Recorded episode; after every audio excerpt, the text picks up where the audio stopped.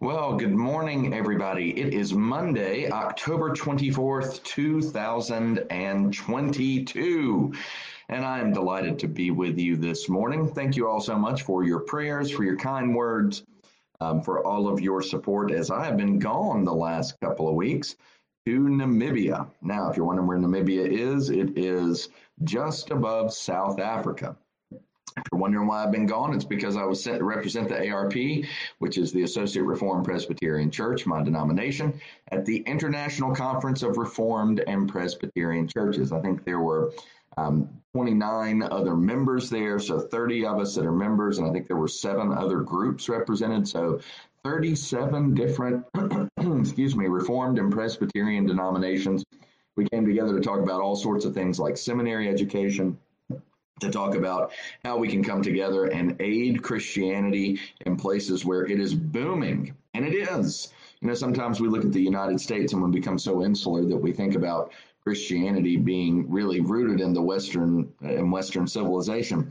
And, and the West is still the center of Christianity. However, if something doesn't change within the next 10 to 20 years, you know where the center of Christianity is going to be?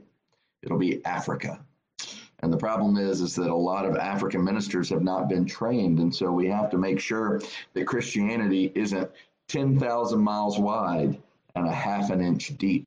And so we are taking part in efforts to train ministers and all sorts of wonderful things are happening there. But I do appreciate your patience with me as I was out of town. I got back Friday night about 10 o'clock. It's a two day process to get back from Africa. You have to fly about 10 hours north to Europe, and then you get on a plane and fly eight or nine hours west to here. Um, so I got home Sunday night at 10 o'clock, had Presbytery all day on Saturday. Yesterday, had the profound honor of not only preaching at Old Providence, my church, but then taking part and, and conducting the ordination and installation service of our former pastoral intern, James McDougall, who is now the pastor at Edgemont ARP Church over in Covington, Virginia.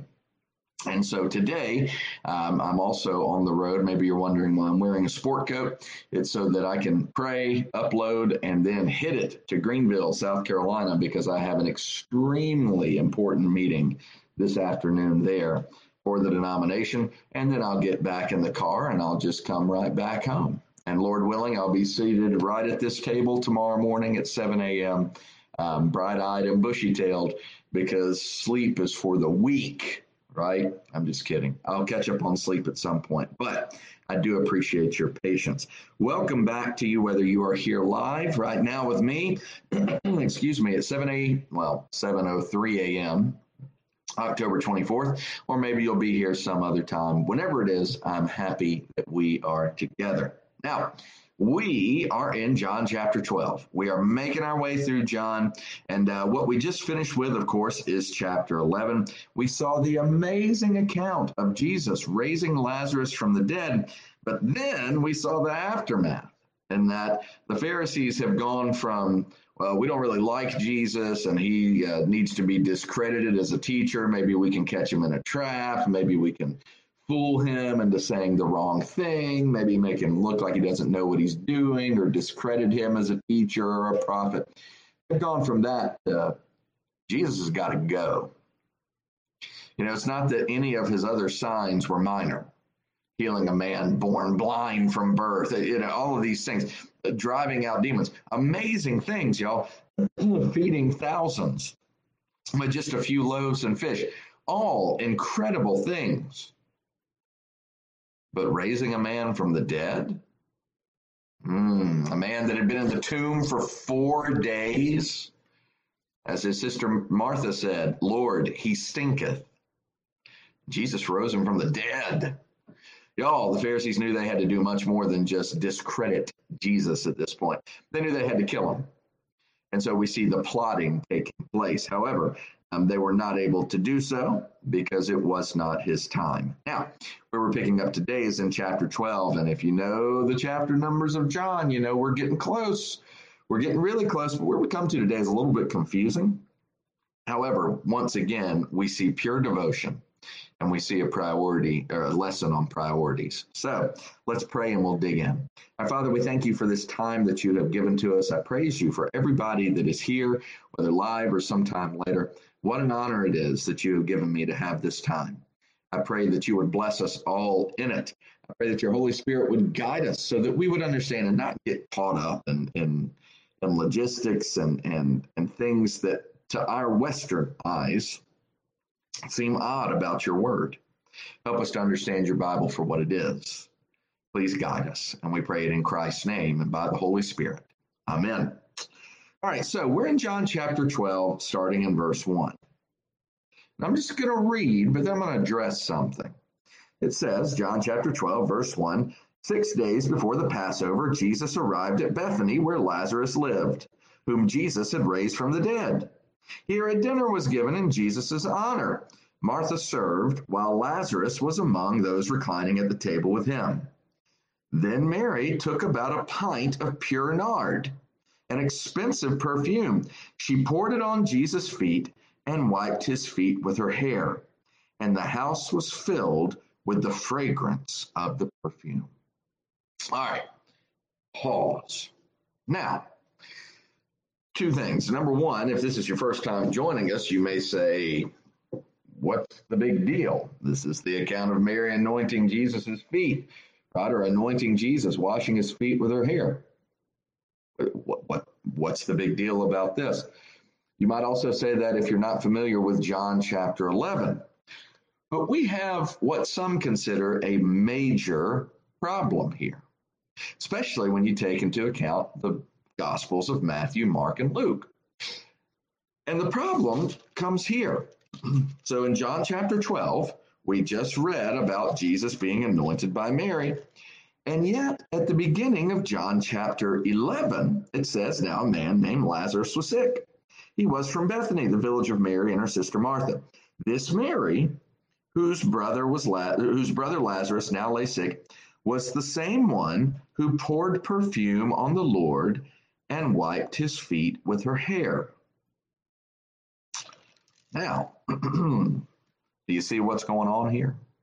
Do you see why some consider this a major problem? Allow me to complicate the situation even further. If you read Matthew, Mark, and Luke, not only do they have this anointing in different places, they also talk about Simon the leper being present. Simon the leper was, of course, one of the characters that we find in Matthew, Mark, and Luke. And so it makes you kind of say, what's going on here? Is the Bible contradicting itself? I should point out that first and foremost, this is one of those occurrences in God's Word that people look at and they say, oh, well, obviously the Bible is either A, contradicting itself, well, one, contradicting itself, or two, they use this to point to their theory of who actually wrote the Gospels. Perhaps you remember, but very early on, we talked about not only the dating, like when they say that the Gospel according to John was written, but we also talked about who wrote it. Now, if you believe that the Bible says what it means and means what it says, you know that the Apostle John wrote this. And we take the Bible at its word because God has preserved it, right? But if you want to complicate things, you get into all these theories, and, and one of them is that there was this Johannine school that wrote the gospel according to John. In other words, this group of John's disciples, long after John had died, they wrote the gospel according to John. And, you know, it never ceases to amaze me how, again, number one, people will devote their lives to studying a book that they don't believe is true. That's a side note.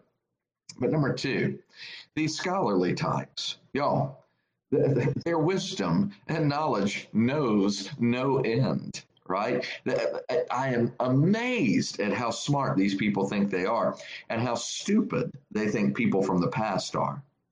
You know, if there is some Johannine school that wrote the gospel according to John, don't you think that they would have said, all right, listen, before I turn this thing in, maybe look over it with your eyes? If it's a whole group of people, then why would they be contradicting themselves? There's only one simple answer here. And it's an answer that perfectly makes sense. One of two things is going on here.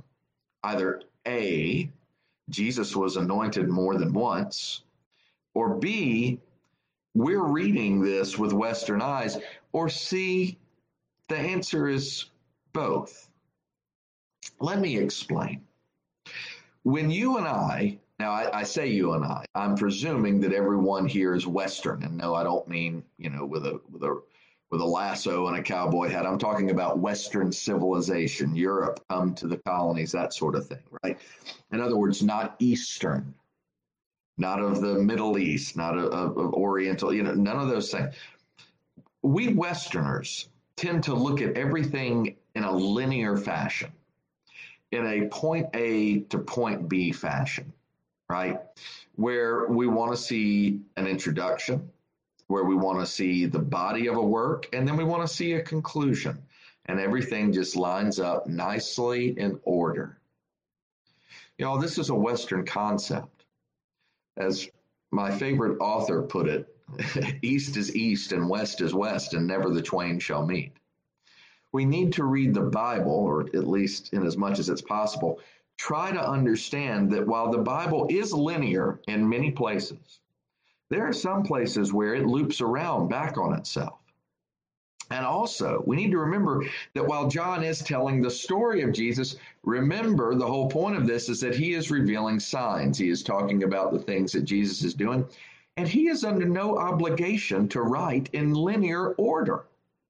Now, that's probably part of what's going on here, but also, yo, there is no reason on earth for us to conclude that Jesus could only be anointed once. It's just simply not. The reality is, is that he could have been anointed multiple times. And John's going to say at the end of the book that if he tried to write down everything that happened, there wasn't enough, there's not enough shelf space on all the libraries in all the world to, con- to, to contain what happened. So we need to be careful here. And we don't need to read John chapter 12 as if it is contradicting the beginning of John chapter 11 or as if there's multiple authors writing this or anything like that. Take the Bible for what it is and take John's message here, what John is trying to do, for what it is. So, that being said, let's focus on the content of this. What you have here is the same thing that I referenced back in John chapter 11. You have Mary, who is not married, as far as we can tell, coming to Jesus. They're, they're having a dinner for him. Lazarus is there reclining at the table. Martha's preparing like Martha always does. And then Mary comes and she pours this expensive perfume on Jesus' feet and she wiped his feet with her hair. I'm not going to spend much time on this, but I'll bring out the two things. Number one, this sort of expensive perfume, this is not the same as going down to uh, to CVS and picking up a bottle of white shoulders. Okay, this is incredibly expensive stuff, pure nard. It was used often enough for preparing bodies for spice uh, spices for preparing bodies. Um, or one of the reasons that women would have owned this was as part of their dowry. So, in essence, what you have here is Mary pouring out her future onto Jesus. She loves him and is devoted to him so much that she recognized the uniqueness of him being there with her. And so she pours out everything she has for him. But not only does she do that, it says here that she wiped, this is verse 3. Then Mary took a pint of pure nard, an expensive perfume. She poured it on Jesus' feet and wiped his feet with her hair. Y'all, again, this is something, and I know that, that hair is very important to some of you. it used to be to me, but nevertheless, uh, y'all, we again, we can't just look at this in Western eyes. Was there a certain, dare I say, grossness to this? Yes, because uh, Jesus and his disciples' feet would have been exposed. They would have been very dirty from walking in the dust, all of that. But but don't get hung up on that. Look at the real meaning of this. The real power of this is that a woman in the Middle East 2,000 years ago let down her hair and used it like a rag to wash a man's feet. Y'all, in this part of the world to this day, there are women who never show anyone but their husbands their hair. It is just that serious, and we're 2,000 years later, you dig? The fact that she did this, a woman's hair was considered her glory. She used her glory to wash Jesus' dirty feet. When you put these two together, what do we find from Mary? What we find is devotion, pure and simple. What we find is love, that she was willing to pour out her future for Jesus, that she was willing to take her glory and count it as nothing. And what's the result of that? This is what I don't want us to miss.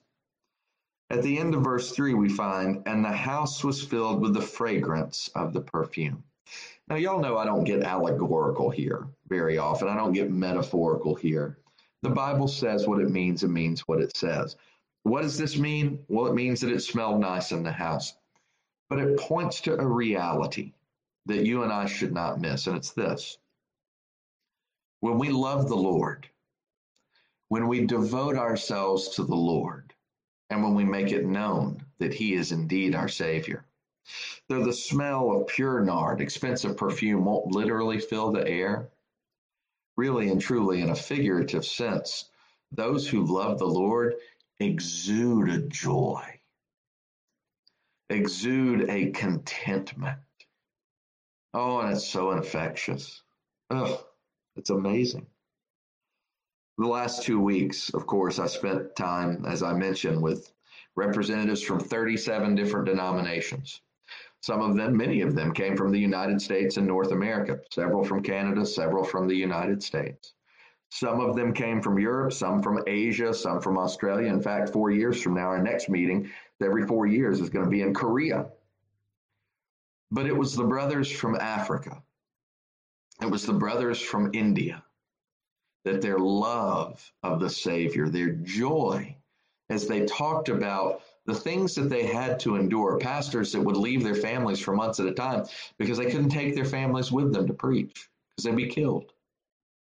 Some of the Indian brothers talking about the persecution, how radical Hindus, if they found out where they were meeting, they'd come in and they'd try to beat everybody to death. But y'all, the joy that these people had. It's so counterintuitive, right? You know, when life is hard, uh, last night, my wife will tell you this. I lost something. And I looked all over the house and I was just in a huff over it. I went to bed, not angry, but just frustrated because I couldn't find something. And I'm like, goodness, why did I even fill in the blank? Y'all, that's so meaningless. It doesn't matter in the slightest bit. If I have to buy the thing that I lost, it's just money. They print more of it every day, right? But as I lay in bed last night, I, I grew convicted. I, I met these brothers. I spent time speaking with them, praying with them. And what I see on their part is no different than what we see here from Mary's part, and no different than what the Lord commands of me and what I need to work on, what we all need to work on, and that is pure devotion. When you are purely devoted, when you love the Lord, and that is the most important thing to you, then you will fill the air with a sweet fragrance as well. It's a thing of beauty. But when you do that, you should expect a reaction to it. And the reaction we see comes from Judas. Verse 4 But one of his disciples, Judas Iscariot, who was later to betray him, objected. Why wasn't this perfume sold and the money given to the poor? It was worth a year's wages. Wow, that sounds great, doesn't it? Pause there for a moment. That sounds right. You know, in life, we are filled with the hyper spiritual. That's what Judas is. He is hyper spiritual. He's evaluating these things and, oh, Lord, wouldn't have been much better use if we could have you know, fed it and taken this perfume and sold it and then used it to feed the poor. But we find out why Judas did this. We've already been given the hint. He's the one that betrayed Jesus. But we find out in verse 6 he did not say this because he cared about the poor, but because he was a thief. As keeper of the money bag, he used to help himself to whatever was put into it. There's a lesson here for us, and that is to beware the hyper spiritual. There's a big difference between being devoted and having the guise of spirituality. There are all sorts of religious people out there that know the right things to say. There's a term that we use in the biz. We call it a Jesus juke. You know what a juke is? It's when you juke somebody out. There's people that do that with the Lord all the time. Uh, you know, you, somebody says, Well, I wasn't able to make it to church today. And you can say something like, Well, I'm glad that Jesus was able to make it to the cross to pay for your sins. Right? That's a Jesus juke. Thing makes us sound so spiritual. But y'all, spirituality is the new term of the new age and it falls flat. Spirituality is nothing without devotion. Mary had it, Judas did not. Jesus knows that. Verse 7 Leave her alone, Jesus replied. It was intended that she should save this perfume for the day of my burial. You will always have the poor among you, but you will not always have me. The difference between Mary and Judas is very clear. Mary knew who Jesus was. Judas didn't even know him. Judas was focused on the hyper spiritual. And we can do this too. We can focus on the theological correctness and uh, all these things. Focus on what matters. I say that with a heavy heart, knowing that I've been super spiritual too. But I take this as a prompting for myself, and I hope that you'll take it as a prompting for yourself to focus on what matters. And I'm not trying to sound obscure here, but Jesus is what matters. Knowing Jesus, loving Jesus, doing what his word tells you to do. Having Jesus as your ultimate end and motivation, seeking to please him, to honor him, cherish him. Don't be a Judas, be a Mary. Let's pray. Our Father, we thank you for this time that you have given to us. And again, I thank you for everyone here. I pray now that you would go with us into this day that lies ahead this week. Help us to be like Mary, to recognize your love, your forgiveness, to revel in your beauty, and to purely devote ourselves to you. And we pray it all in Christ's name. Amen. Well, I'd like to thank you all for being a part of this time. Lord willing, we will be back tomorrow morning at 7 a.m. There's Monica. Yay. I'm, I'm glad that you like the pictures. If we're not friends on Facebook, I posted pictures of some of the things I saw. There's Rose. Good morning. And Becky and Christine. Thank you so much. then there's Alice. Thank you. And Denise, I appreciate that. At this point, you know, a, a drive to Greenville, South Carolina is just about five or six hours, just a little jaunt down the road. But thank you for that. I do need prayers. And there's Elizabeth. Thank you all so much. Again, Lord willing, we'll be back tomorrow morning at 7 a.m. Until then, I hope you all have a fantastic Monday.